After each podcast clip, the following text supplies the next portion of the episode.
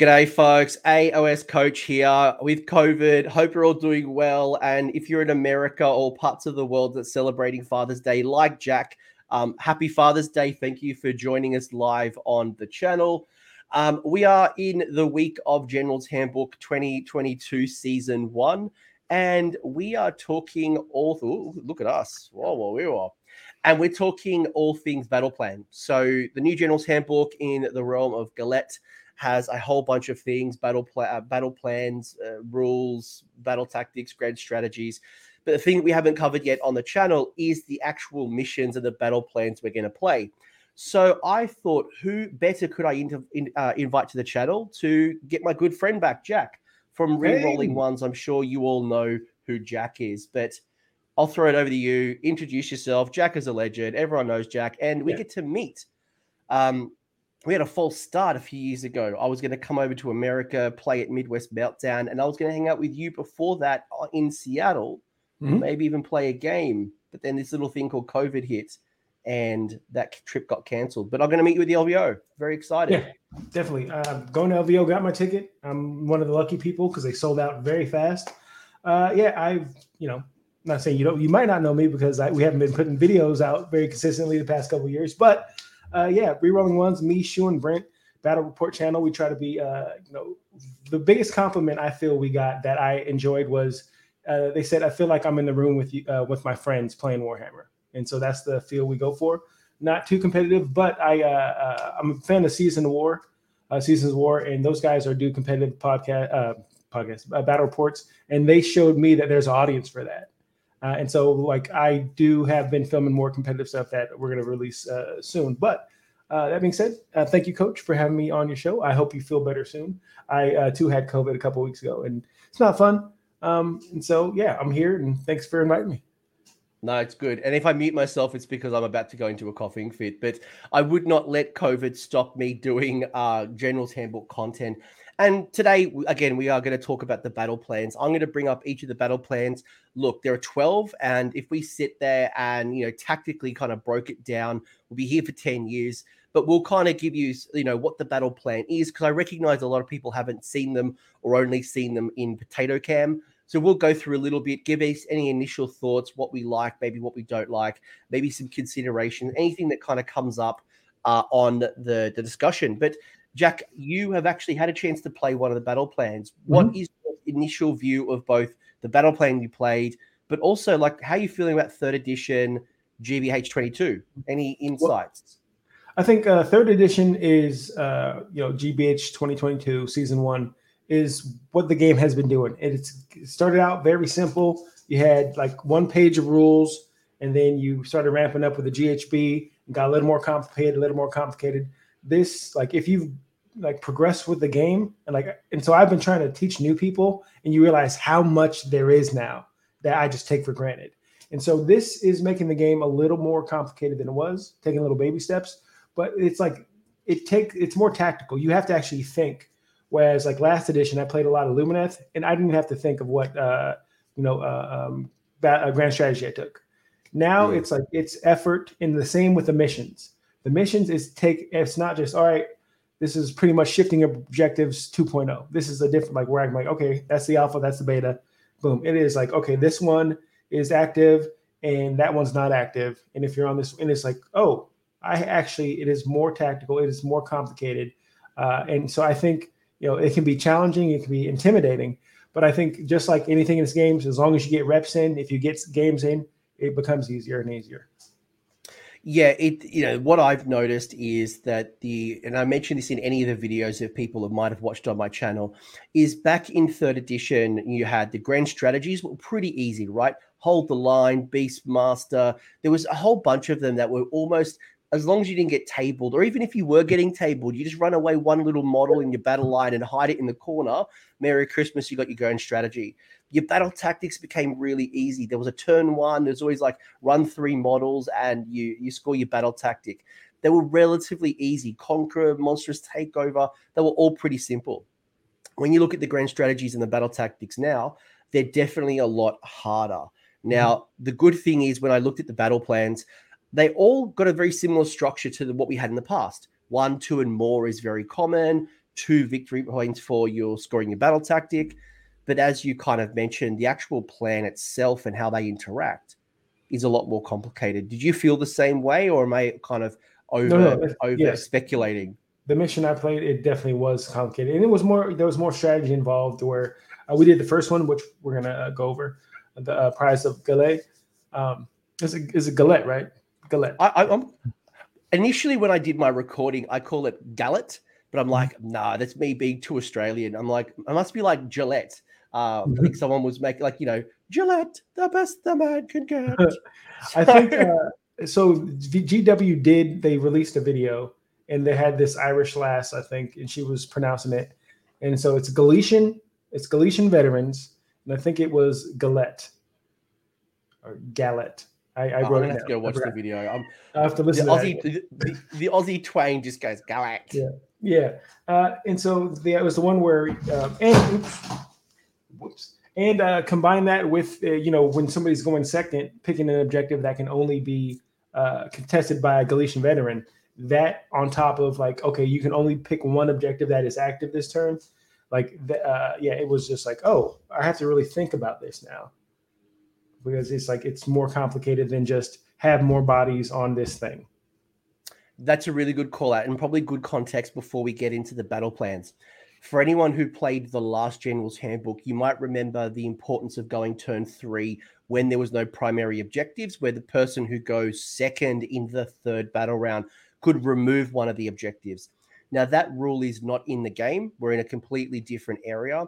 But in its place, there is a rule called the Proving Ground. And what it basically means is that you can activate one of the objectives on the table, and only those Galletian veterans can score on that objective. So um, there is one particular one that we kind of interact with multiple times, but in most situations, um, it's only one one of those objectives at any time can be only activated by a Galletian veteran for the battle round.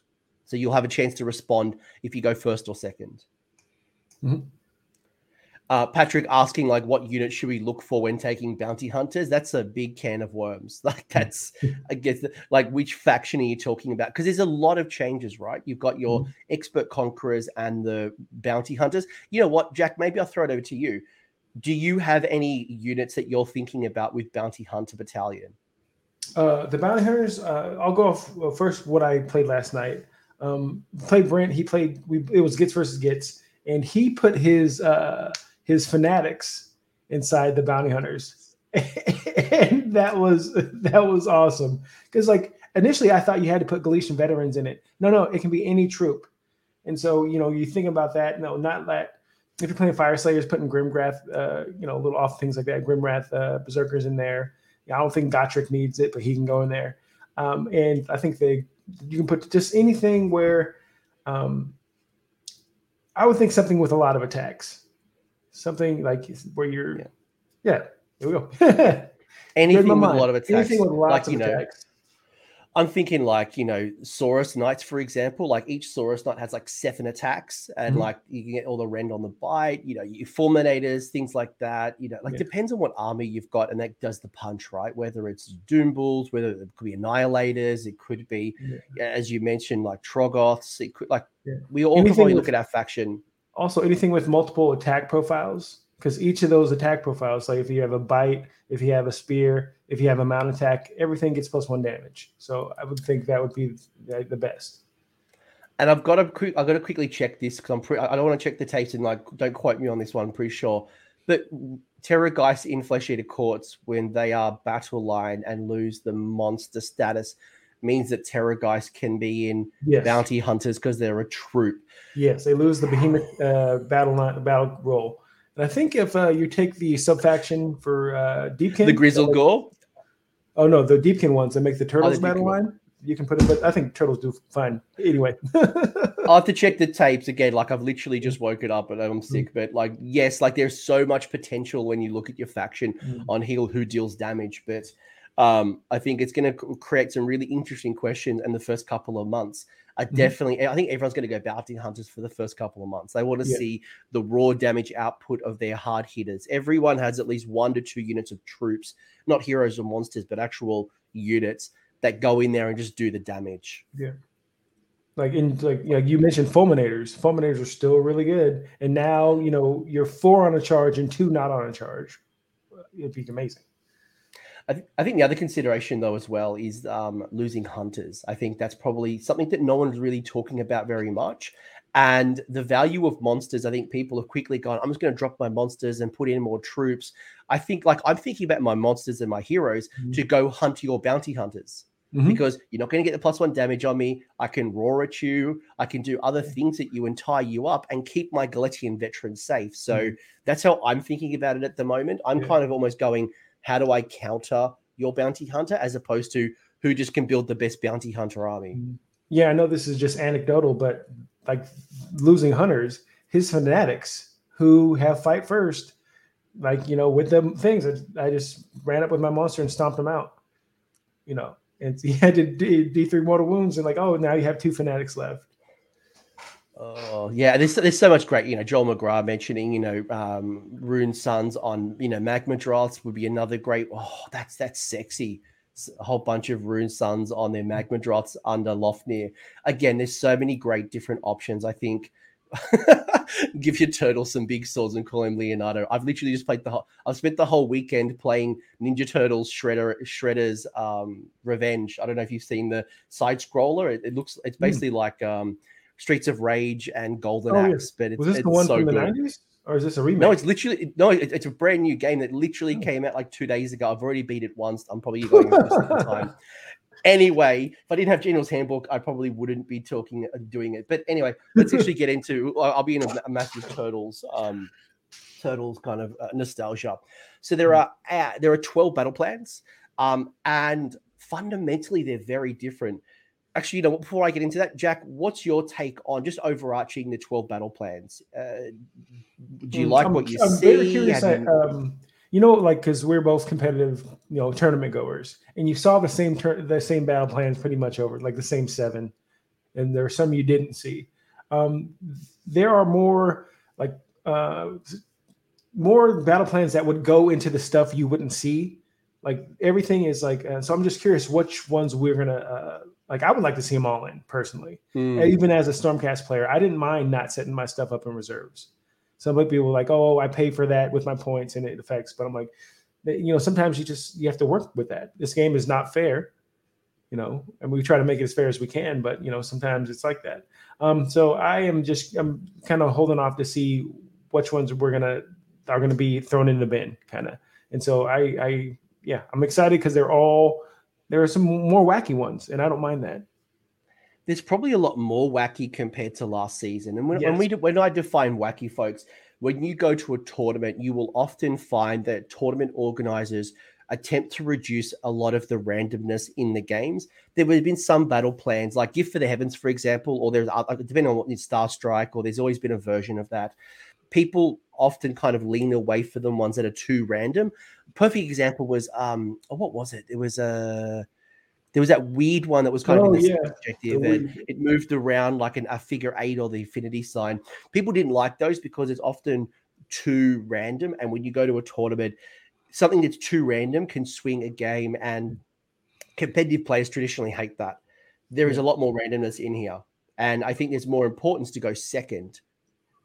Oh, so uh, some and another thing I noticed about some of these missions, because uh, I have a friend of mine who makes uh, battle mats with the like the lines on them, right? So the, he's going to have to make new ones because there are objectives in places that weren't there in the last uh, GHB.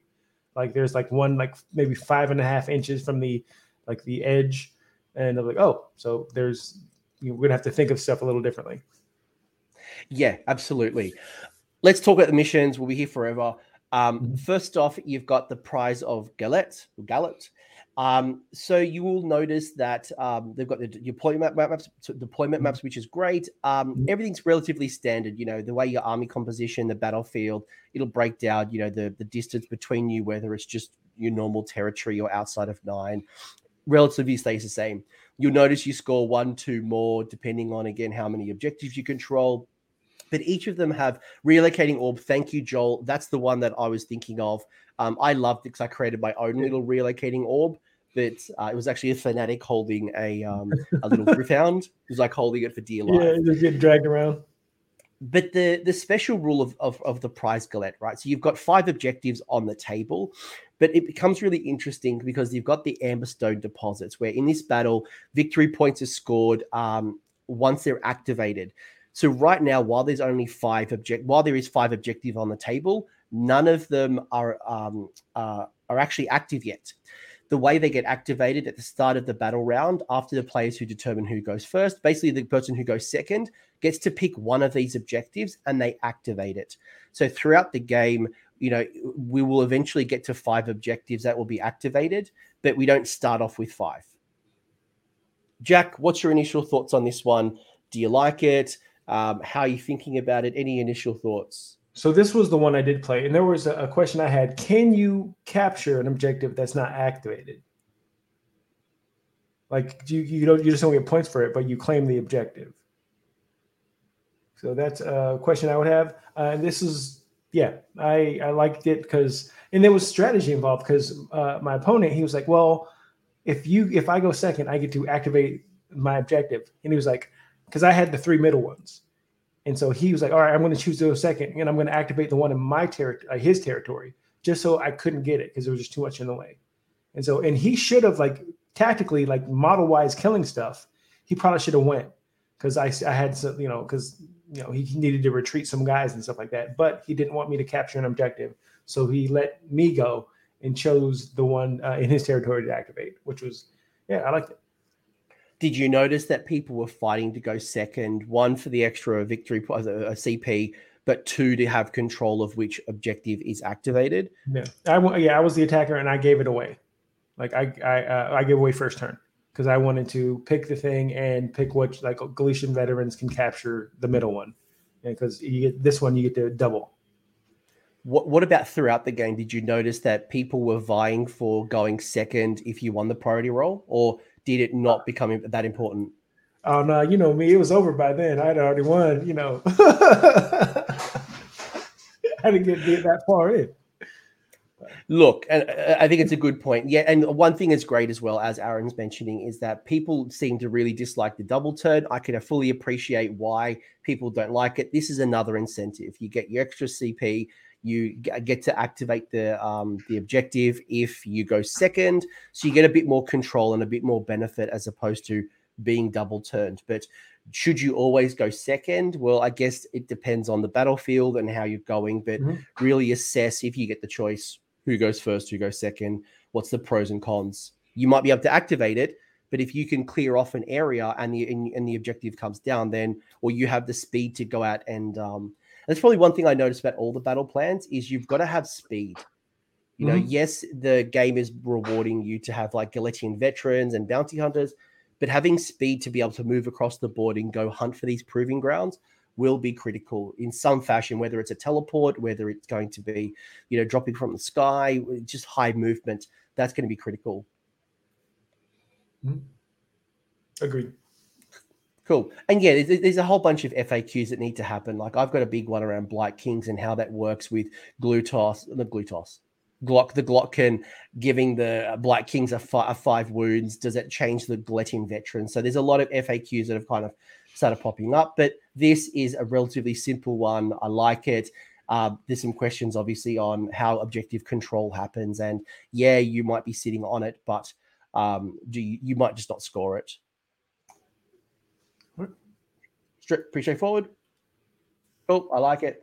Uh, next one is now this is one of my favorite ones, the Realm Stone Cache. And the reason I love it is I'm someone who likes madness on the table, and this one gives me madness. So your territories of deployment is a lot smaller, so you're not nearly as wide as you used to be.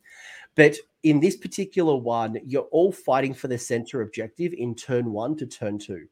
Mm-hmm. Then, when turn three comes around, that objective detonates. So you remove the objective, but you roll a dice, and basically it scatters one way. So, um, as you can see, the example, you only roll one dice once, and the both objectives kind of move on that particular pattern. Mm-hmm. Um, the other, I like, I like this one, uh, and I, they do uh, clarify that you know, say if a Gargant was to kick the objective when it does split, it will have to it will kind of go back and go into where it's going uh, going on with this. This one I could see not going to be in that tournament, the Realmstone Cache, because um, I know somebody who wants to take a lot of clan rats and might not be able to fit everything on the board because that is just 11 inches by you know uh, was it 20 or 20 by 11 and it's just like you might not be able to fit all your models on there especially if you have a big 20, terrain 22 by th- 22 by 30 22 by 30 okay yeah, tw- yeah. No, no, no, 22 sorry 11 it's it's uh, 11 by 20 uh, 30 yeah. 11 but yeah it's too early okay. for me yes it's it's it's 50, 50 each box is 15 wide and yeah. 11 up. So you've got you got 11 by 20, 30. 30, 30, yeah. I was wrong. yeah, it just seems like it might be really tight if you are trying to go full horde. Let's take, you know, 200, 300 clan rats. So, but uh, yeah, anything where it's like, it is like a reactionary game where it's like, you know, it's moving. Now I have to react to what happened. And that's the kind of player I am. I see what my opponent does and I react. Yeah, and Gareth mentioning a really good point as well. Like you've got, if you're bringing faction terrain, you may actually not want to d- deploy it at all. If you're running yeah. a Realm Shaper, you know, I mean, the, the Gloom Tide is a big base. Um, the OBR, you know, the Nexus, you know, some of these terrain pieces are yeah. really quite big. So how you, yeah. yeah, like how you map that up the board, you may actually want to forfeit not putting your terrain piece down because it, it may, depending on your composition and how many models and yada yada yada, what how many terrain you've got on the table. But um, I really like this, and as you said as well, like when a Mega Gargant kicks the objective, the Kraken Eater, it doesn't change the location on where the explosion happens. Really, you need to be thinking about the long game. Obviously, you could try to table your opponent, but you know, again, think about how you could potentially go objective controlling if the it detonates on a five or a six, because for you to spread out the army across the board, um, to kind of secure two objectives, that can be quite challenging. So how you fight for it um, is certainly one you consider, and the mobility, or do you just hold one and kind of contest for the other? Mm-hmm.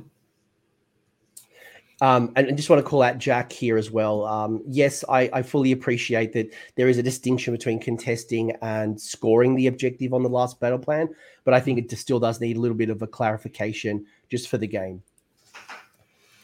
Uh, other than that, Jack, anything that you want to say on the Realmstone Cache? It, it's relatively simple. It's score yeah. one, two more.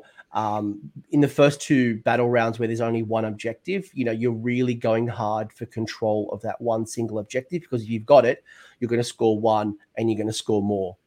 I do have a question. Now, now, when you go second, do you have to pick an objective that has to be contested by Galician veterans or can you not? Uh, you, I'll, I'll bring it up. I'll have a look right now. Because uh, because there's only one objective, so obviously that has to be the one, and you're not allowed to pick the same one twice. Not in most cases. There's one battle plan that allows you to choose um, yes, the yes. the proving ground more than once. So the rule for the proving ground, word for word, is at the start of each battle round, after the players have determined which uh, who will take the first turn, uh, the player will the player who goes second in the turn gets to pick one objective on the battlefield to be the proving ground until the end of the battle. The same objective can't be controlled more than once, uh, and only one can be marked at any given time. Okay. So can pick. It says can pick. It says can pick. So it doesn't okay. say must pick. It says can pick. So you okay. could forfeit choosing it um, if there's one that's not advantageous for you, mm-hmm. or you couldn't get your Galatian veterans in on yeah. one in your opponent's territory. Okay. Cool. Yeah. Overall, it's an easy one. It's it's a, it's it's a good one. It's one that I really like. It's it's going to make you think long term, and when you prepare for turn three, you want to make sure you've got the ability to go and go out and go get the objective, um, no matter where it lands. So, um, uh, it it doesn't say must jack. Uh, it says you can can pick one objective. I'm look. I'm literally looking at the book, mate. um, look, I'm looking at the book. Oh, really? yeah, looking at it right now. um, cool. Third one is battle lines are drawn. Um, so the special rule for this particular one is you are fighting over control of the four quarters of the battlefield. So there are no objectives on battle lines drawn. You are fighting for quadrants. So the way mm-hmm. you score a quadrant is no different to the way you score an objective. But um, the way you score is that you must have the models wholly within the quarter to contest. So you couldn't have you'd split the unit, you just can't split the you can't have models sitting on two sides of the territory. Mm-hmm. Um, the other one as well Uh, Jack, Jack, I'm literally looking at it. It says it says can. Um, Not me, Jack. The other Jack. yeah, um, I'll, I'll, literally bring it up here for you and show you. Um, and then, and then uh, the uh, there's another ability that says um, in this battle, units cannot be removed from the battlefield with an effect that allows them to set them up later. So you couldn't be able to use like um, the Hand of Gork. You wouldn't be able to use what translocation. You wouldn't use any ability to essentially teleport across the board. So mm. uh, it does make you a bit more static. It doesn't mean that you can't drop in from reserves. It just means that once you're on the board, you can't be doing any shenanigans. Yeah. Um, I, I, like this one, especially as a Hammers of Sigmar player, because the whole quarter is the objective, and so you will always, if you're always, if you're in the, uh, the actually, and it's within uh, totally within twelve. So yeah, even if you're halfway through, you'll be wholly within. Uh, anyway, uh, within 12 of them checked. Anyway, I'm just saying you're going to always have a six up ward save in this mission. Uh, I'm sure they'll FAQ because you can't kick uh, a, a, quarter, but um, yeah, I kind of I like this mission. I, I, hope to see this one uh, at tournaments uh, because it does. Uh, there is that effect where you you can have reserves, like you said, but you can't teleport. So it's going well. To... Well, in the chat, people are calling out a very good point. Whoa. Is is Kharadron overlords and fly high? So does that mean that you're not flying high? You are literally just driving around the board. So and, and that's not even their biggest problem with this GHB. like they, they're just because uh, they have really one kind of melee heavy unit, which would be the engine Endrinriggers. Uh, but you know, I, I actually thought like maybe they can get a special rule where they can get plus one damage on their shooting as well if they're Galician veterans because they're kind of uh, they're in a rough spot. But also they might be uh, paying for the sins of the past because when that book came out, they were putting in work. The other consider, you know, there's a lot of things that have like, you know, Calibron has teleporting, and there's a whole bunch of like tree revs. I can't remember if tree revs kept the um the teleport ability as well, but you'd lose that. There's a lot of things yeah, that have this in, in game. That's right. Um, so, oh, does that mean Sylvaneth can't teleport as well? No, no. I assume that this will not be in yes. um, tournament packs because yeah, to punish no. so many armies like KO and Sylvaneth, I, I, yeah. as, as cool as this is, I can't see a TO wanting to punish a couple of specific factions. But mm. um, you, as Aaron Craig is saying, you're walking around like some kind of peasant. Uh, um, yeah. yeah, yeah. I think this one will definitely be in the uh, the more like just friendly games, casual games, and uh, yeah, because it could just be too like it could really just nerf like hamper your army because KO that's a big part of the thing is yeah look, it's it's a cool it's a cool battle plan for the average Joe, but yeah, there are some factions that will just get significantly punished. And look, if your tournament does pick this particular battle plan, and you know, for some of them who do announce them on the day, you just need to be able to adapt. You need to really think about if this does drop on me, how do I respond? How do I move around the table and score hmm. without some of my key allegiance abilities? So. Um, no, poor old Kelly saying, uh, sell Sylvaneth Tome and delete Sylvaneth Battle Plan on the same day. Mm. Um, yeah, crazy. Uh, and Gary, I don't know. Can Gargans kick a whole quarter? Technically, rules is written, yes. Uh, rules is intended, probably no. Cool. Anything else from you, Jack? You score again, very similar one, two more, but it's obviously based on quadrants as opposed to objectives. Mm-hmm. Kick a quarter the next one is the lurkers below. Uh, very similar. You score one, two more. So again, you can see that you know eh, the actual scoring of itself hasn't significantly changed. Uh, it has three objectives on the battlefield. The two key rules here is the first. I really actually, you know what? This is I really like this one. There's two reasons I really like this. One is um, you can't control the objective on the first battle round. Mm-hmm but it's the first rule that I haven't talked about that I really like it. So the way it works is that this battle round you contest the three objectives, but you can't contest a second objective before you hold the first. So you hold the one that's in your territory. Once you hold that, then you can start competing for one in the center. Then once you hold the one in the center, you can compete for the one in your opponent's territory. So no shenanigans. You can't go out and kind of like drop your canary down and try to steal your opponent's back territory. You've got to hold your own first, and you can only hold that from battle round two. Jack, what's your thoughts? Um, this one actually reminds me a little bit of the Vice in the fact that it you're delayed before you can start going forward. Not that both of them are you know long ways, but you know the Vice waited for that objective, then it would move. Then you wait, you move this one, you have to wait for this to activate, and then once this activates, you can take the next one. Then once that one, then you take the third. Um, and I really, I didn't really, I'm because I usually play like Alpha, go go go, kill them alpha strike stuff but i've been doing a lot of daughters and you kind of want those rounds to stack up so you can get your uh, uh, blood rites going and so I, I, do like this mission and i do anything where it's the long ways and you kind of it it makes you play a different way like you can be like okay i'm uh, alpha charging pigs but now i just can't reach you. I'm like hmm. so i think gary kind of nailed it on the head. This is tug of war. This is literally a tug of war. So mm-hmm. you need to be able to hold your objective, but it also allows you to, if you go fight for your opponent's territory, and if you, you know, your piggies, for example, your Ironjawz, if you go really hard and get into your opponent's territory early, if you can stop them from holding their own objective, yes, you not might not be able to score it just yet, but you're denying them from holding their own. And then you're ultimately denying them from holding the center of the objective. So it does become a very interesting tug of war. And projection of power will definitely help you in the tug of war. Yeah. But yes, to to someone's question, um, does that mean that you can't shove of war? So it means you know really turn one, you're not holding your objective. Turn two, you you've held yours. You can be vying for the center. To, you know, and then you progress as you go. Cool. Anything else from you, Jack, on this one? Nope. It's good to go. Love it. Next one is in the presence of idols. Uh, presence of idols doesn't have any objectives either. Uh, ignore my my my tiny dodgy attacker's territory map. You don't get the extra one inch of deployment. It's just me being a potato, and you get a couple of things here. You've got Oops. after. De- Sorry. Oh, that's my voice.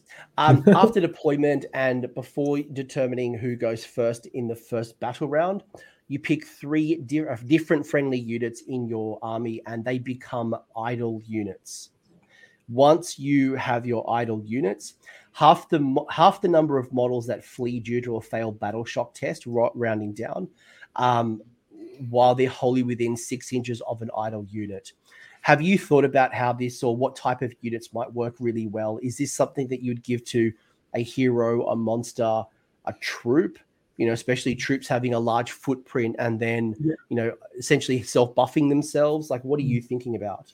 I'm thinking of, of hordes. You know, I like I first thought about Skaven because I have a friend of mine, James. He's getting into Skavens right now, and he's he's the guy who made me think of will he have enough to put in that uh, on the second mission, enough to uh, deploy, just because. He, but he's worried about battle shock, and this is a mission that will really help because you know, say you do fail, you're gonna knock be like not as many are gonna run, which is great. And, and so it is leaning into that. Hey, this is you know last was a, last time was about monsters. This time is about troops. And so I'm seeing big blocks of idols. You know. So you're thinking less about like because you know when I think of an idol, I might initially think to myself that's a hero thing, but it's not specifically defined as a keyword or yeah. a, a, unit. It could be anything that you want, right? So you might yeah. want to pick something that's really mobile that can kind of move around the board and go support. It could already be the troop, and as you said, it could be a self buff. So those mm. sixty clan rats, whatever it the sixty zombies, it could be thirty witch elves. They can self buff themselves. You know, thirty Tzaangor, whatever it might be. Yeah, just like you know, you don't need an idol. Just you, you're here yourself. They're very self confident. They idolize themselves, and it's great. One consideration, though, is that um, they do. So you do if you kill a uh, an idol. So there is you, have still got your victory points of scoring one, uh, two, and more. But if you look at the fourth uh, bullet point, it says score one victory point for each enemy idol unit that was destroyed by a friendly idol unit during the turn. Mm-hmm. So if you do put in your, uh, I'm going to use my example of me. Like if I buffed up my 30 witch elves as a um, as an idol unit to reduce the amount of battle shock, and because they're battle lined and because they're under four wounds uh, characteristic and they're not mounted, they're also Galletian veterans it would mean that if I buff my Galletian veteran as an idle unit, yes, I will reduce the amount of battle shock, but it also mean that they'll get plus one damage. So it'll clear mm, potentially you potentially lose those idols quicker and give away more VP. So maybe a minor hero at the back might be better. Just a yep. question. Yeah. But you know, I think I always think of like when I play I'm sniping out heroes and stuff. Um, you know, Morathi would be a great idol, you know. Anything like it can be any troop. So could you do, for instance, um a Krondspine? Yeah, it does. It's not. It's not. It doesn't say specifically anything about faction. It's not literally. But would you want Krondspine? Krondspine's mm-hmm. kind of running away and trying to. You don't need him kind of in the middle of the board. And if anything, you yeah, I don't know. Depends on your army composition. Probably what you're saying, non-Galletian veteran, so you people aren't getting the bonus damage. So maybe P- potentially, potentially, because you are giving away the extra VP, the extra damage. There's a lot on the line. Mm-hmm. But again, um, this is um, another thing where we it's not it's different. It's not the normal. Here's the objectives, and I, I hopefully hopefully this one ends up in tournaments. I would love to play this one. I, I can see this one coming into a tournament. This could be like a, a game three type um, particular one, or even game two. I can see it's relatively easy. It's a bit of a get into cruise control, and it's just about one particular thing. Next up is probably another one that I really like, and this is going to be a cluster, and um, it's called the Nidius Path. I love it because it is insanity, and uh, this reminds me of like relocating orb. It's just going to be insane on the table. And what makes it insane, right, is that you've got this thing called the Nidius Path, and there are two two Nidius passes. So one from the top left to the bottom right, and then the top right to the bottom left. So there's two pathways like across. Basically, um, they are tunnels. And at the end of the movement phase, a player can move one friendly unit that's wholly within six inch of the corner, that Nidius path, and basically teleport them to the other side of the path as long as they're within six inches of the other corner edge, outside of nine inches from enemies. So you basically go from one side of the board to another. There's going to a lot of things that you need to consider. Jack, I'll throw it to you first before I add my thoughts. What do you think of the Nidius path? You definitely have to, uh, you know, keep your head on a swivel because you like, you know, make sure you're defended on all sides because you don't want to leave your back open. And so, you know, if it really hurts armies who are elite, you know, if you know if you don't have enough to block off the thing in the back, you know, they're just going to pop up right behind you. Uh, I do like this mission as well. Um, where are the objectives? I, w- I was literally about to quickly turn that off and then actually go put them back on. There are four objectives. There's one here, there's one here, okay. there's one here, and there's one here. There are four objectives. So mm-hmm. uh, apologies for me missing that one. I was so excited of the Nidius path. Mm-hmm. Yeah, uh, yeah. Anything, like again, uh, repeat. I'm on repeat now because uh, it's just it's different. And so you know, when I said in the beginning, like there's a lot of more like quirky missions where you're like, okay, this isn't straightforward. And uh, I'm so I've I've seen people not like that. Uh, for me, it's like I accept it. It's like okay, this is the new thing. I can sit here and be upset that this is the new thing, and but I have to. This is what it is. This is what we get. And so let's figure out the best tactics and uh, the best way to win this specific mission with, instead of complaining like, oh, I don't like this. So that's just me on my soapbox there.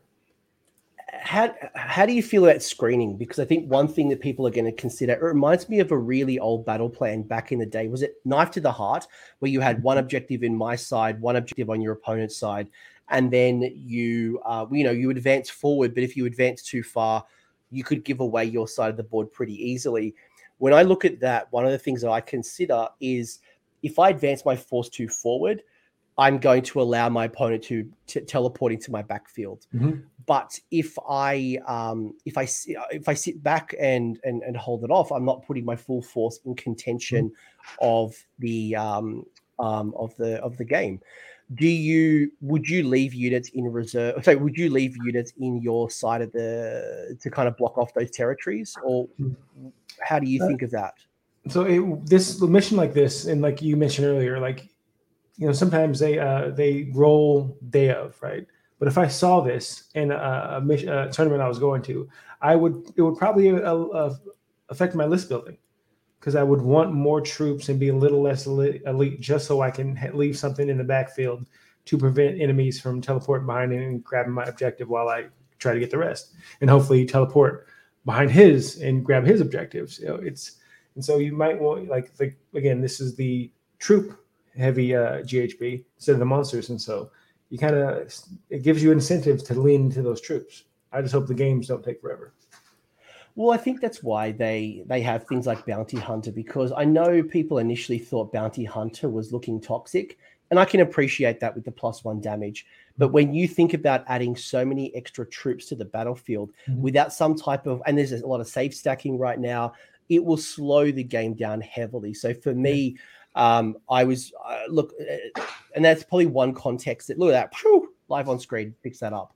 Um, yeah, for me, I think I've got to think about do I want to protect or do I not really care? Or do I want to have some shooters in the backfield that might have um uh I, no, they can't even use unleash unleash hell because unleash hell's a setup, not a move. So I can't even do that to pew pew. Mm. But you know, as Gareth's saying, you know, you could just have a couple of uh, uh, two, a couple of Aetherwings sitting at the back, something really cheap to kind of mm-hmm. deny your opponent from teleporting into your backfield Nidius path. Nidus path, Nidius, Nidus path. Cool. Anything else? No. All, All right, and we and we fix that up. So if anyone wants a screenshot and start sharing it, um, it's now actually fixed. Uh, the next one is Mighty and the Cunning. Uh, in this battle, the same objective can be picked more than once uh, to be the proving ground. So that's that one where Galletian veterans can uh, only contest the objective. So if you go second in the battle round, you can choose um, which one, and you can do also obviously multiple ones. The one that's in your uh, one. Uh, the other consideration as well is you score two victory points each time an enemy Galletian veteran unit is destroyed, and you score one additional one uh, if the enemy Galletian veteran was also contesting the objective. So um, this is very much focused on GVs. What are your thoughts? Uh, uh, this is one of the ones I was pointing out earlier. Like, I don't think the the these uh, objective areas wherever in the other uh, maps are the last GHB anyway. Uh, I think these are new uh, locations for the objective, which is cool. Um, yeah, kill veterans, get points. I like that. yeah, which, so this. Is, yeah, this is leaning into the uh, you know just like you know if you had a mission that monsters did more stuff. This is leaning into what this GHB is about, which is Galletian veterans. And so yeah, yeah, yeah. This this is definitely focused on your GV units or your veteran units. Um, and it's the pros and cons, right? You get a whole bunch of benefits by running it, but if you go too heavy on it, and I think mm-hmm. this is kind of as Gareth's mentioning in the chat, if you lean too heavy into GVs, then um, you are in some battle plans, you are giving away extra victory points, you're giving away extra damage to bounty hunters. So you may want to consider how you screen and the mm-hmm. units that you're screening with maybe you don't want to be to be gvs i was having a chat with someone recently actually and i was looking at cities of sigmar you know it's one of my armies people know that's one of my armies and things like outriders pistoliers um it dark dark shards the dark riders dark riders all three of them are like little horse-bound troops two wounds each and they all went up five points or ten points and initially I'm like, why? No one's running them. They're not that good. You know, people are not destroying the meta with pistoliers and outriders. But when you think about it, they are 10 wounds for five bottles. They have good movement and they're not GVs because they're mounted. So are they going to be really good screens? Yes, they're battle line, but they're not screens. So so so they're not um they're not uh, veterans. So they yeah. could actually be a good either screen um, or potential thing to go hunt again those um, those GVs. Oh, that's a that's a great observation. Or could you might be able to do something where, like, oh, this is the general I usually take, but I'm going to switch to this guy because this general I took unlocked these as battle line, and I don't I don't need that anymore.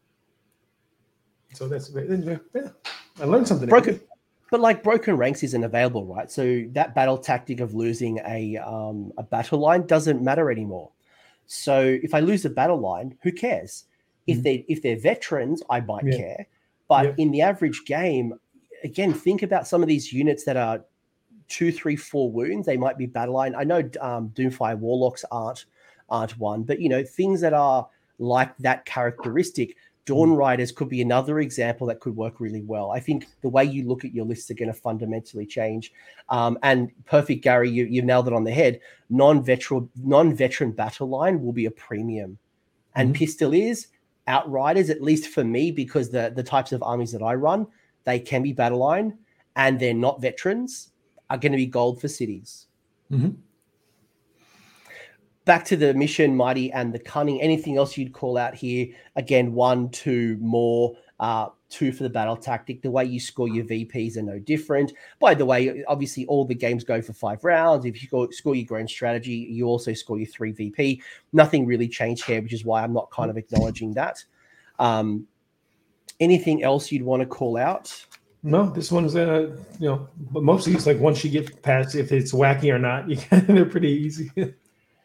Yeah. Oh, sorry. One thing we probably uh, we did miss on the lurkers below is that um, with the lurkers below, um, you can immediately win the game if you control all the objectives. Oh, so yes. one of the, the one of the one of the glorious victory things is um, starting from the third battle round, a player immediately wins the uh, major victory if they control all three. So, So, the game like, will just was- flat out end. it was described as tug of war. It's more like you know gladiators where you have the pugilist sticks and you're trying to push something off because you're pushing them out of their area. Yeah. well, I mean, tug of war, like if you get that one last pull, you kind of yank them off. But just, I, I, I did miss that one. Apologies there. Um, head on collision, you have really one interesting rule playing out here. Three objectives. You've got yourself your quarters. Um, you what- are going to score. You have the uh, you have the objectives backwards. They go in no man's land. uh, head on collision. Oh no, no, you're right. You're right. Ah, that was me. Yeah, I, I see the jack. The jacks are calling you out. First, the jacks are the other jack is saying, "Yeah, yeah, you're right. You're right." Just testing. Uh, uh, actually, before we move into head-on collision, um, do we like that tournaments end, um, or do we like games at tournaments where they there's an auto win condition?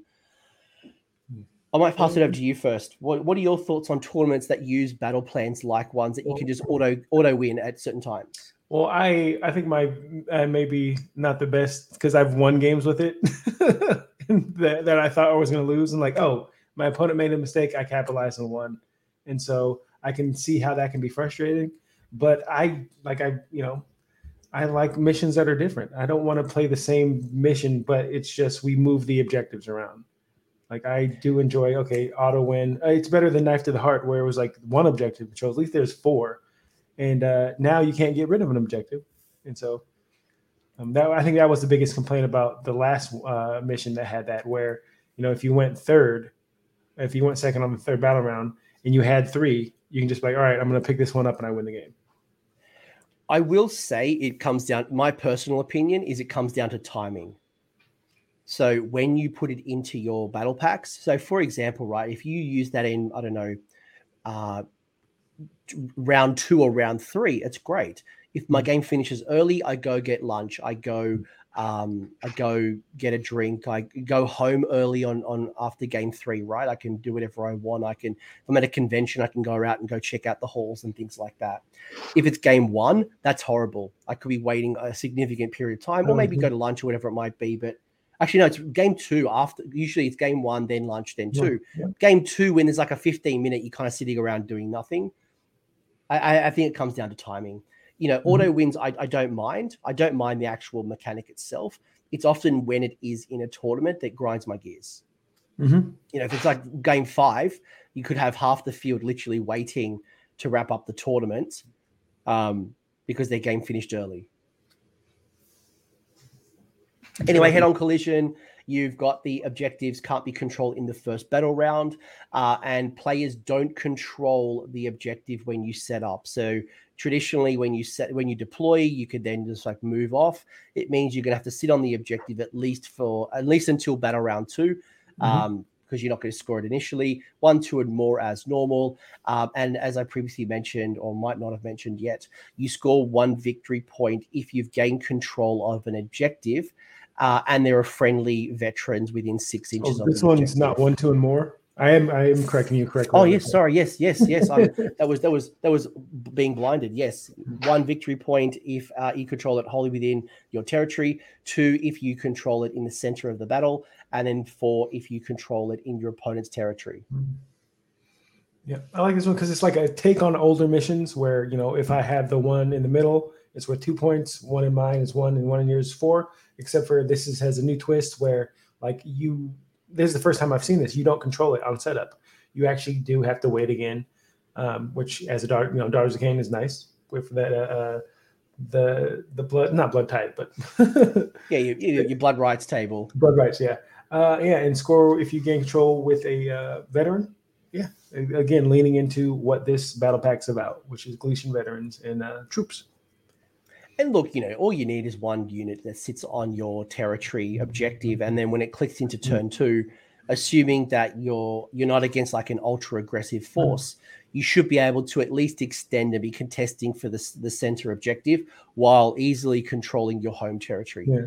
The yeah, question then use those Aetherwings that were blocking your Nidus path just to hold your objective. There you go the question then would just be like how quickly and how fast you can project power or then retreat and defend your home objective. If you start losing control and your opponent starts to you know advancing. But i really like this as joel mcgrath's mentioning. Uh, i really like it. I could see this being included. Um, it's relatively simple um, in, in its setup. It's not too complicated um, and it doesn't really punish any opponents. Um, so it's not like yeah, I do like I like if you control the objective and you have the friendly veterans around. That means you don't have to like control it with them; they just have to be near, which is nice. Yes, yeah. So you could be controlling with a monster, but as long as there's you know something uh, GVs in within six, you are scoring. Yeah. Uh, won't back down.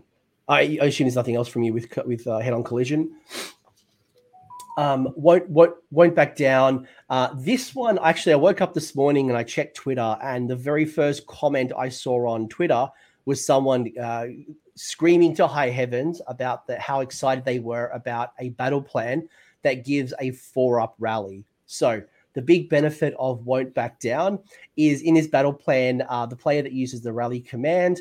Um, uh, if they receive the the, the rally uh, wholly within six of an objective, they rally on a five up. If the unit is a, a veteran unit, then you return them on a four up. So I don't know. Think this one might not uh, finish early. This one might go to like battle round five. Uh, six objectives, which is nice. One, two more. Um, yeah, that's a lot of rallying. it's a lot of rallying. It's going to be a lot of bounty hunting too, right? Um, mm-hmm. And it's nice to see the the uh, improved rally being extended, right? You know, Daughters of Khaine, uh, was it Nighthaunt of Fyreslayers has Fire, Slayers. Yeah, there's uh, a couple of factions that have had it. Iron Jaws has it too. So, or Ardboys. One thing I do like also, about this battle, the, the battle pack, is the names. The names of the missions, the names of the battle plans are great. Won't back down. That's just awesome. Never surrender. What's the, is that the next one? one thing that you and I, as Daughters of Khaine players, are thinking about is the Crown of Woe, where we shut off hmm. inspiring presence and rally within a certain area. So being able to shut off that that is going to be like Daughters of hmm. Khaine are automatically taking that artifact. Mm-hmm. Now anything like that that can interact with rally, um, you definitely want to be able to try to shut off because again, as we swap the board, mind you, rally has to happen when you're not in combat, right? So just make sure you're in combat and you can stop the the rally. But um, yeah, I, re- I really like this one as well. Uh, it's going to like, create an interesting mechanic. Like a Mawcrusha or something who can issue. Thanquol can do it once per game, but where you can issue something multiple times, so you get like tr- three rallies or something like that. Oh, nasty. I don't know if Vince is talking to you or to me, whether it's about the Crown of Woe or malting a command three to three units for one CP, but mm-hmm. Vince saying he, I absolutely hate it. No, no we know we've hit on a winner if Vince doesn't like it. I'm sure we'll get a response on Warhammer Weekly. But um, but you know, like if you think about what could be a Galletian veteran and you know getting a four up rally, especially if they are might be a, a, more of an elite type troop as opposed to even like your single wound hordes. Like heaven forbid a unit of 60 zombies seeing on an objective that have been wounded, maybe have, have, are not in combat just yet, or maybe they've retreated from combat you throw out a four up rally on a unit of 60 zombies that have been, you know, deleted. Yeah, that's brutal. I mean, even like I know we're uh, we're kind of concentrating on the Galletian veterans on a four up, but dragons and fulminators on a five up. Yes. You know, still, yes. So it does mean that you know you're if you had a unit of four fulminators, or even the other varieties are actually worth considering. You know, is it Tempestors and Concussors the other versions of them? Mm-hmm. I actually yeah, think they have a play now yeah. at the moment too. Yep just not the other one. The Desolators, they're not they're not good. But you're 100% right as well. Like, we are we talking about veteran units, but also your non veteran units are going to get a five up rally. So, for any of those elite troops, as you mentioned, whether it might be the you know you storm trust um, dragons, you could be your Allopexes if you run you know mul- you know um, uh, the, the, the combo two sharks. Yeah. Anything like mega gargants in the little stomping the little your, your man, your man crushers. man crushers yeah. yeah. I wish I could rally a Mega Gargant on a five. no, no, no. All right, on to the next one. The good. Silk- yeah, it's, it's, it's it's a good one. I really like it. I can see it being used. Um, you got to think about your um your your your rallies. Honestly, um, I can think about how you can one, deny. I could see this not being in tournaments just for the. But I think it's fun. It's a, I think it's a blast. But just for time wise, I could see it not being in there. But we'll see. I was going to say I could see this particular, but you're 100% right. I was going to call this out. I can see tournament organizers having to really crack down on the speed of this one.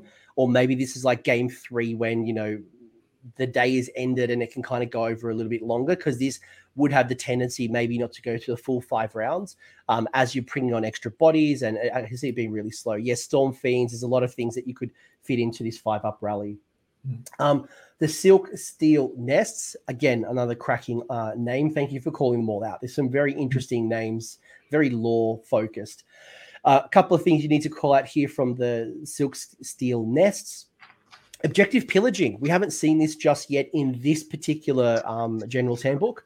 So, starting from the second battle round, you score victory points, um, and you can. So, after you score victory points, you can pillage one objective that you control. That's wholly within your opponent's territory and you have a unit within one inch. So you can't leave the objective and burn it. You've got to have a, a model that's within objective of it. Um, and if you do burn the objective you score one extra victory point. You remove the objective from the play and you can only do once per turn. Sounds pretty good. We've had something like this in the past but i love the second part. It's because it's risk versus reward the risk is the scuttling horrors, where after a, an objective has been pillaged, um, the player who's taking uh, taking it away rolls two d six for each unit that is within nine inches, both friendly and foe. Um, and if the 2d6 roll is equal to or greater than the bravery characteristic, that unit suffers d3 mortal wounds. I love this. I really like it is it is everything I love about Warhammer, where it's just like, you know, where you can hurt yourself. I'm glad you can hurt uh, enemies as well, but you you can suicide something in a burn objective, and if it's surrounded, it's great. Um, I do I love that you can only burn one a turn because I, I had a bad experience getting double turned by Mega Gargants in the last uh, battle pack where all of a sudden there's one objective left and I haven't gone a second time. So I uh, yeah I think that balances out a little more. And I love just the the flavor of the Scundling Horde because we are in the uh, silk steel nest, so there's spiders around, and uh, yeah, we got to pay for it. Hopefully that means there's a new spider units and and rules, and kids are getting that new book. Fingers crossed. Yeah, fingers crossed. They need new models for those spiders. And it's been a long time since we have fought over eight objectives. Mm-hmm. And this can be challenging, right? Because you and I have both played in games that have lots of objectives. And it becomes a real interesting side game here is that do I try to defend them all? And that means that I don't have many units that go and attack my opponent's territory, and it means they can use the bulk of their force to defend against one or two of my troops that I'm going to slingshot out. If I'm too aggressive, it means I'm leaving my home objectives kind of relatively free, and my opponent can go aggressive and try to get to them. There is a in the way you play this and how you stretch, or maybe you start to lose a particular flank, how you kind of move your force forward what are your experiences and any advice you would give somebody fighting over eight objectives? Mm, uh, yeah, I think before the game starts, decide what you're going to do.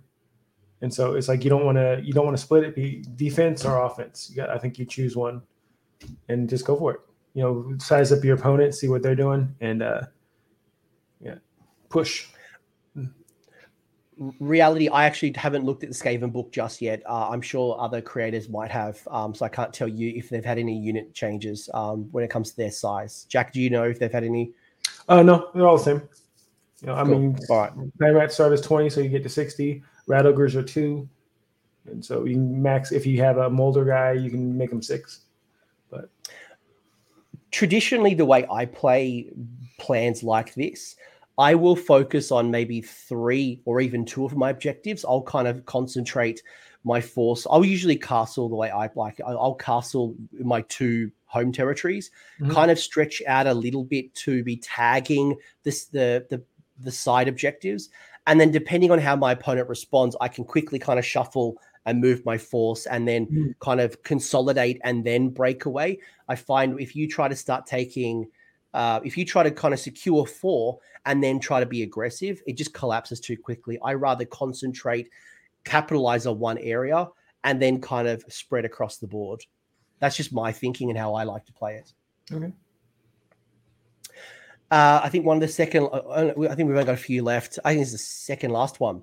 Yeah. The second last one is close to the chest. Love this one. Like Love Tetris. this one.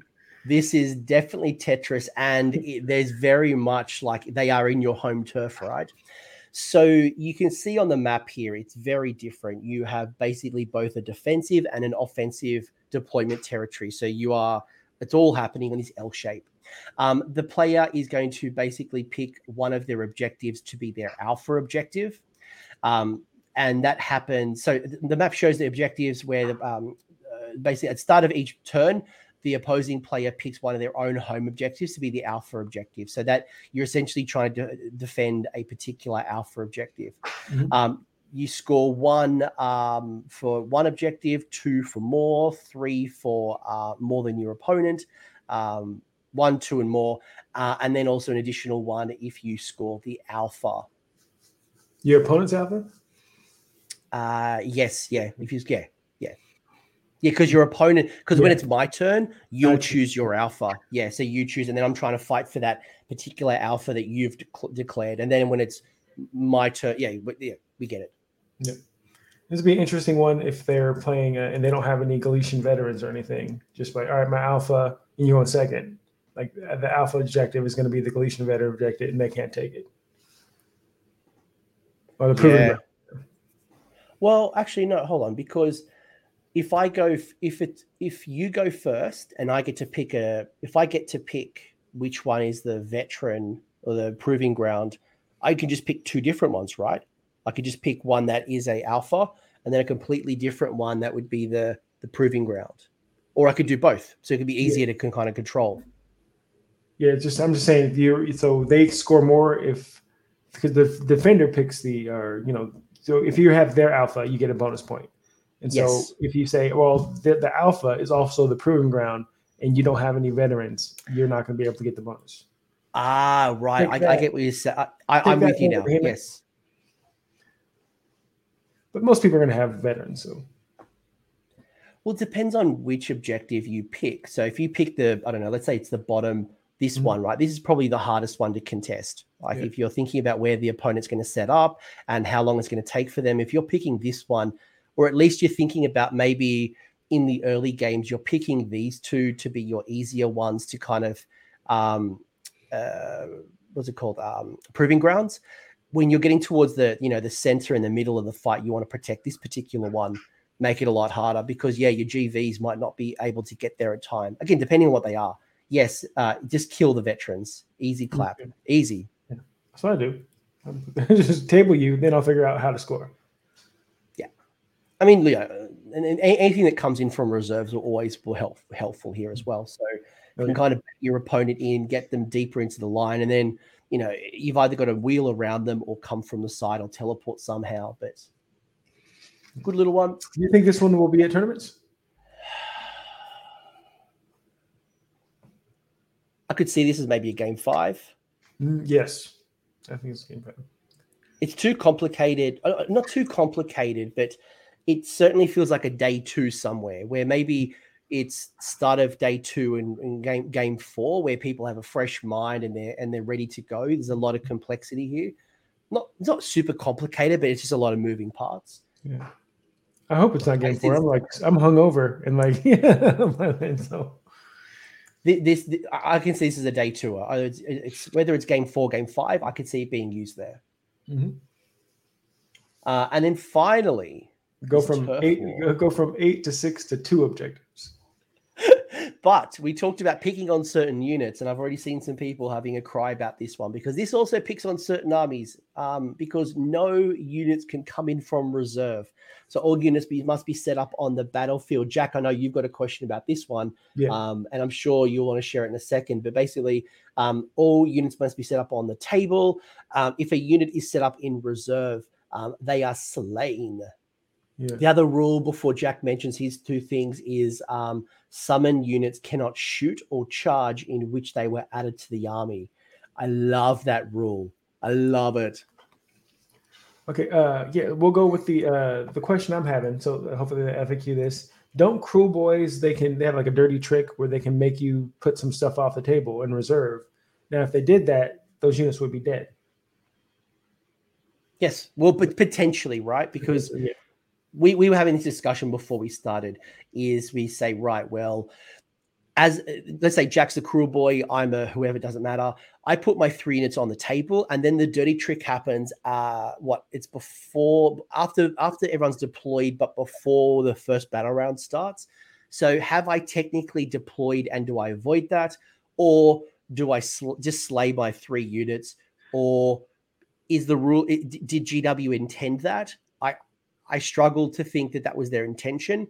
But rules as written right now, yeah, I see what Jack's saying, and I would say that right now you would just automatically slay those D three units. Yeah, but I don't think it's their intention. Yeah. Oh, uh, interesting question by uh, Gareth. Do you get blood tithe for setting up the units in reserve? I wouldn't mind mind starting the game with more blood tithe, but I don't think the games start yet, right? Uh, Andrew Yell's calling out uh, boy tactic happens uh, after you get the command points. So it sounds like, so you've deployed them on the table, but you've ticked into battle round one because the command points are being issued. We'd have to go check the tapes. Yeah, but, but it says what, right here what we're hearing. The thing I'm looking at, like, because there's a period, and then it says if a unit is set up in reserves, all the models in the unit are slain and the unit is destroyed. That that doesn't say when you do that. There's a period. If a unit set up in reserve, the models are slain. Yeah, yeah. So I, th- I, think we, we just need some clarity. Um, yeah. you know, because look, they can't do it to everybody. It can only happen to non-reinforced units if we were. Look, Kruleboyz are not destroying the meta right now, so I mean, it, it, it's going to be a nice little trick for a couple of weeks at best. But I can't imagine that was their intention. Yeah. If it, if it does happen, but it is what it is. It's like yeah. it's on a four up as well. So yeah, yeah. good. Th- thanks for the additional clarity, Andrew and Joel. Um, so some very interesting things coming. Anything else you want to call out? I, I, I think the um, besides on. the two things, is you know you got one, you got two, and if you have uh, and if you have more than your opponent, so one, two more, and uh, battle tactics. And I think we're 18 apart, right? It seems like it's 18 uh, most of the time, and then 22 the other times. Yeah, yeah, it's either it's either um, 22 or eight or 18 difference between yeah. the two. Uh, oh, you can't do it to a hero. It's it's only non. Okay, we're getting some. Anyway, this is not the Kruleboyz show. This is the Battle Plan show. what, what are your thoughts on the killing ground? So summoned units cannot shoot or charge in that turn. So, um, hmm. what are your thoughts about that? Are you a big summoner in the list that you run? Um, no, because I'm, I'm my heart. Well, there'll be a, a piece of my heart that's for Slaanesh and so I've been trying my best. We actually had a, a, guy up here win a GT with him, and I'm just like, can I just sit under uh, the learning tree because I need to. I have a beautifully painted Slaanesh army that I just don't take out. So seeing that, um, and you know, they go off summoning a lot.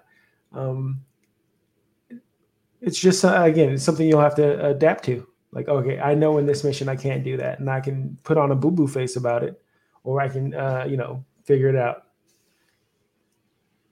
Yeah, I, I, I, can't imagine too many units are worried about not being able to shoot after they've been summoned. Like pink yeah. horrors, for example, you if you summon on a unit of pink horrors, they'll often shoot. But it's not like they're the. I mean, they're chip damage usually at best. Yeah, I'm um, thinking more the charge. It's like, yeah.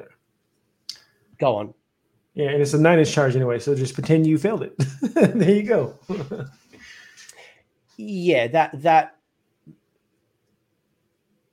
I just I was just thinking in my head, for example, um, uh, Soulblight when Soulblight bring on their units back onto the battlefield if they kind of roll the, the dice at the end of the battle round, but that wouldn't interact because then it's they're adding it in the turn that just completed, so it wouldn't impact the turn. I was just thinking about some of the order sequence, but I like it. I think it's interesting. It, it, creates some interesting differences in the game, um, but I think the challenge is with no reserves. Traditionally at tournaments, we've avoided those types of battle mm-hmm. plans.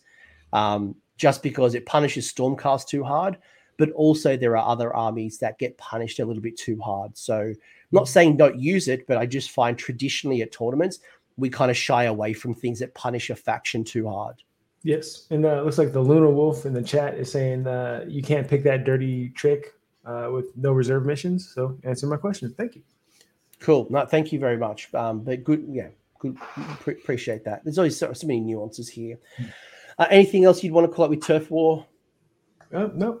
Uh, yeah, like I said, I don't think we'll be seeing that at tournaments. And maybe there was like two, two definitely. I don't think we'll see three, uh, three or four, like maybe. Which, you know, hey, it's kind of like last year.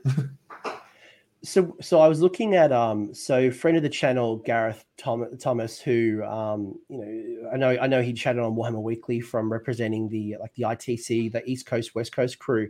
I know he has a I think he shared or um, a battle. I'm just looking at this um, third edition battle plan that's coming up, and I know he announced for his tournament or the tournament he's involved with um, round one would be oh no he's got multiple i think he's picking from a pool sorry ignore me. Okay. i was going to call it i was going to call it like the five that he had picked but i think in the next couple of weeks you'll see people just picking different battle plans and having a tester. I think most people will just want to give it a crack and and i don't think we really know just yet what what we'll settle into. But the other consideration as well is that we're only here for six months. So oh, it's oh, yeah, not yeah, like yeah. We, we, we're not going to settle in by the time we kind of get into a groove. And most people set a tournament for their first one. I think we're just throwing darts at a dartboard because by the time we kind of go, yeah, these are the five, six tournament missions we really like, it'll be the new season. Indeed, indeed. Uh, yeah, I hope like it doesn't. I hope it doesn't. The new uh, GHB uh, season two doesn't change it too much because you know I could see people like, okay, I'm ooh, I'm going heavy into this army that I'm getting Galletian veterans, and then uh, now you know, I have all this stuff, but I can, you know, it seems like 40k does that now, where it's just constantly go, go, go, switch, switch, switch, switch, switch it up. So I can see it. Like so, enjoy it while you can because it's going to last six months.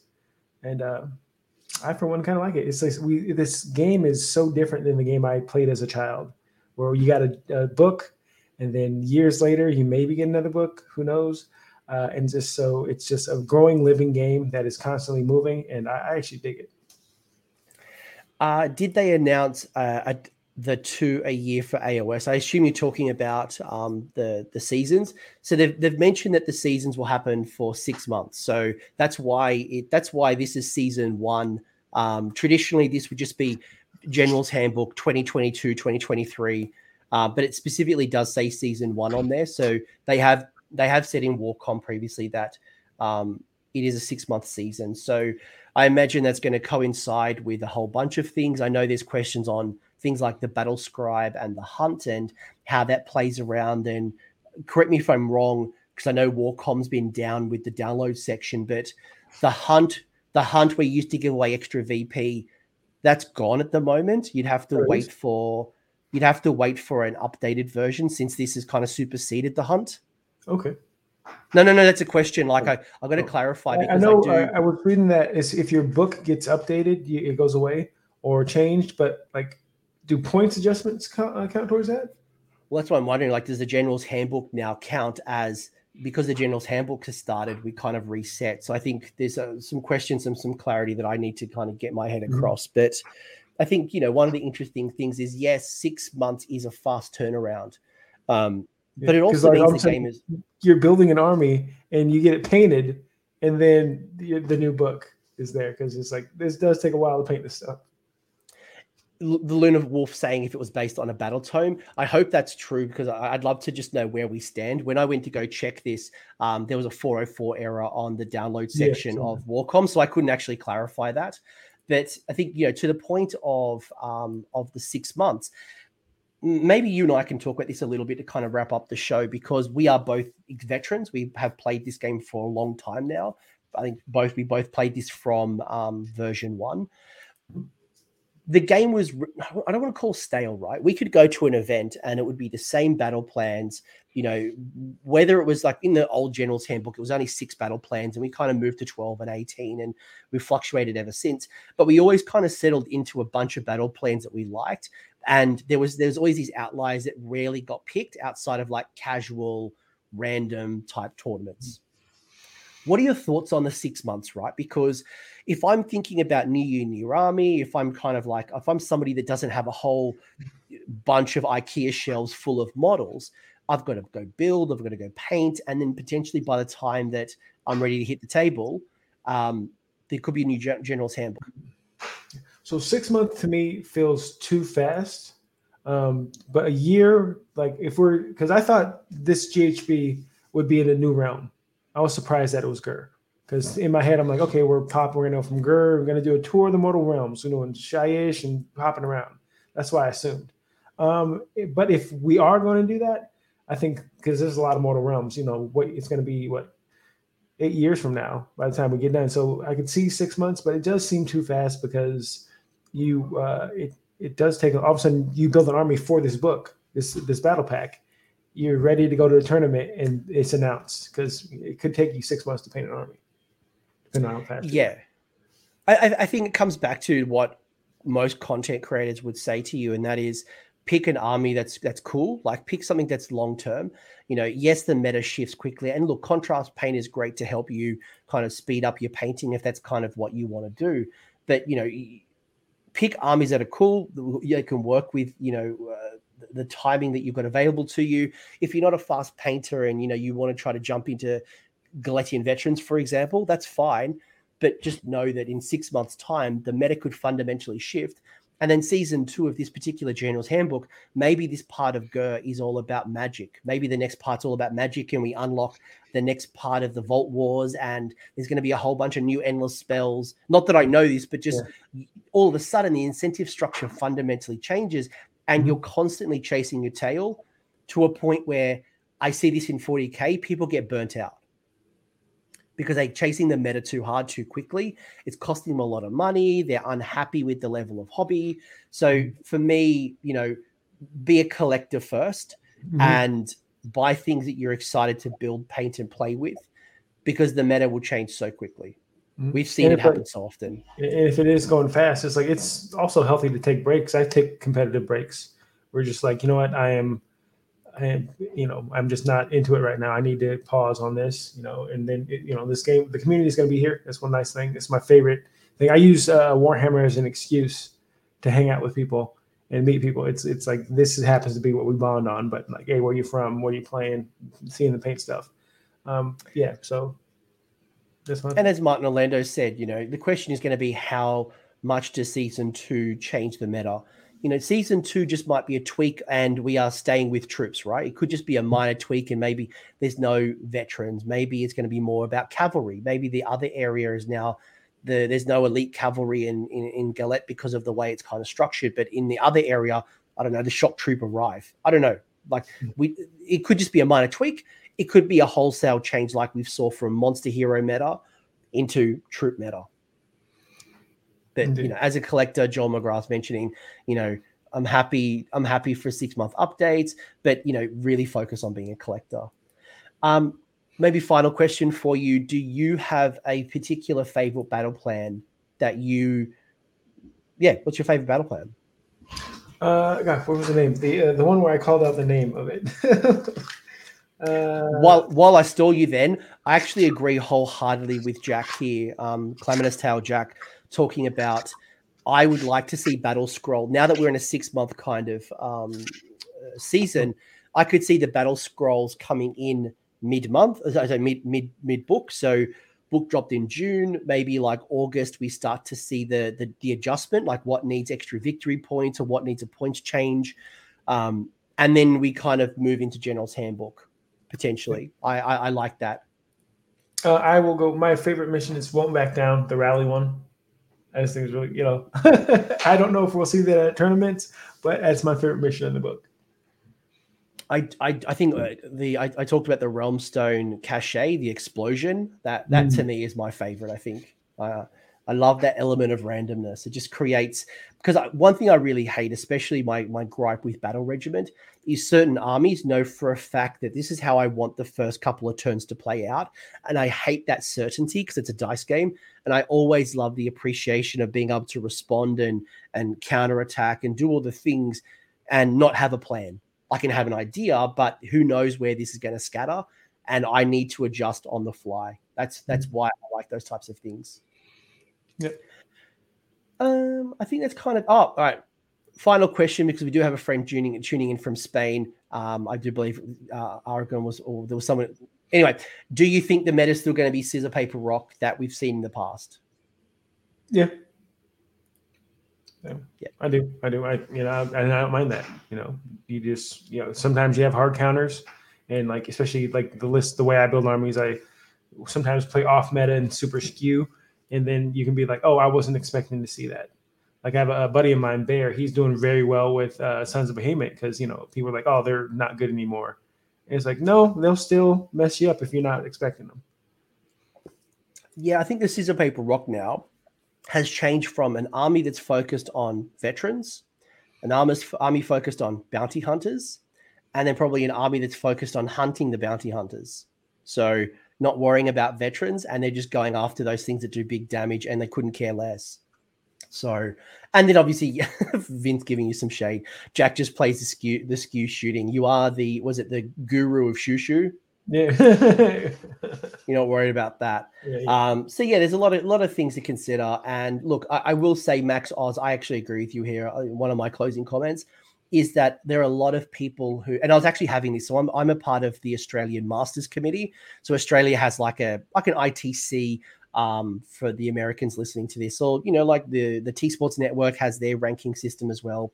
But we we have our annual like Masters Committee, and it's usually a year, right? And I think probably one of the challenges we have at the moment is how do you run a competitive season when now two generals handbooks are going to cross over. It was easy to align your competitive season by generals handbook. Now with two, you probably aren't going to run a six month season, or you might see the ladder fundamentally shift significantly. Or how do you run a tournament where you, in the past you might run it and it kind of ends in this general's handbook and then you start a new one? I don't know. A lot of mm-hmm. thoughts to consider here for us. Um, Jack, anything you want to shout out? My voice is killing me. This COVID thing, I wish it would F off already. Oh, um, but wow. do you have any closing comments, any thoughts, any shout outs you want to make before I go back uh, into bed and die? Um, so again, a speedy recovery to you, my friend. I want to shout out just the AOS community. You guys are awesome. You know, I know uh, he's in the chat right now, but one of my inspirations to even make content uh, is Vince Venturella in the chat. He does have a Patreon now, which I'm a member of. I, I give him money. Uh, and uh, uh, J- the Jack who is uh, commenting, Jack Geiger, he's actually a local player. He's a great guy. So shout him out. What's up, Jack? Good to see you, man. Jack shouting out Jack. That was awesome. And if people haven't seen your channel, which I'm sure that is like maybe one person on this whole YouTube, uh, go check out Rerolling Ones. When's your next battle report and what's it going to be about? Give, us a, give us a sneak week, peek. This week uh, we have two in the can. Uh, Shu, uh, so Shu actually, I got him to go to US Open Seattle, which was great. And he, the best thing he said about it, because he's not a tournament player, he said, I'm a better Age of Sigmar player now than when I first went. And so we filmed the battle report, and I thought it was just Shu, just Shu. You know, what is it? He, he systematically picks me apart. And I was like, where did this guy come from? I thought he was just going to suicide Thanquol into a whole army of Seraphons. But no, he's using tactics. He's like, well, I could charge here, but I'm actually going to go kill this guy over here because he's on the objective. I'm like, where is this? I want my friend back. And uh, yeah, so uh, you get to see me get my butt kicked by Shu soon. So what you're saying is Seasons of War, you're on notice. You're no longer oh, yeah. the, the, most competitive channel. You've got you've got the rest of re-rolling ones have become they're gonna start podium. There we go. All right. Well, thanks everyone. I'd love to hear what your favorite battle plan is that we showed off uh, in the chat. And it's all, and one thing, you know, I know that sounds like a YouTuber just trying to, you know, get comments from algorithm gods, but I think it's also a really good thing for a tournament organizer to look through chats like this to go right. Well, these are the types of battle plans that we all want to see in our packs because as a tournament organizer, it's really hard to pick 12 without any experience or haven't played it multiple times and I don't want to ruin my event. I, I want people to have a good time. So leave in the comment section what your favorite battle plans are. What would you like included um, for your next tournament? And if you are a tournament organizer, check the comments and see what people are picked. And who knows, maybe there's a data point where we can show later on what people's favorites are and you know maybe break it down a little bit further but um, happy happy Father's Day for anyone who's celebrating Father's Day today live. It's not Father's Day in Australia; it's September. But I'm also not a father. Um, but my dog spoils the crap out of me. Thank you, Jack. You're a legend. Thank you, everyone who joined in, and thank you to all the the patrons and supporters of the channel. Appreciated. Thanks for sticking around until the end. I hope you found that video interesting and you walked away with a few new ideas. If you did, I would appreciate it if you hit the like on the video as well as left me a comment. Let me know what your thoughts are in the comment section below. The conversation will continue over on Discord, so links down below in the episode description if you want to join the Discord and continue the Age of Sigmar conversation. I want to give a massive shout out as well to these absolute bloody legends, these champions who have continued to support me through Patreon or YouTube members. That is going directly into supporting the maintenance and the growth of this channel. So thank you very much, guys. Much appreciated. And until next time, roll more sixes.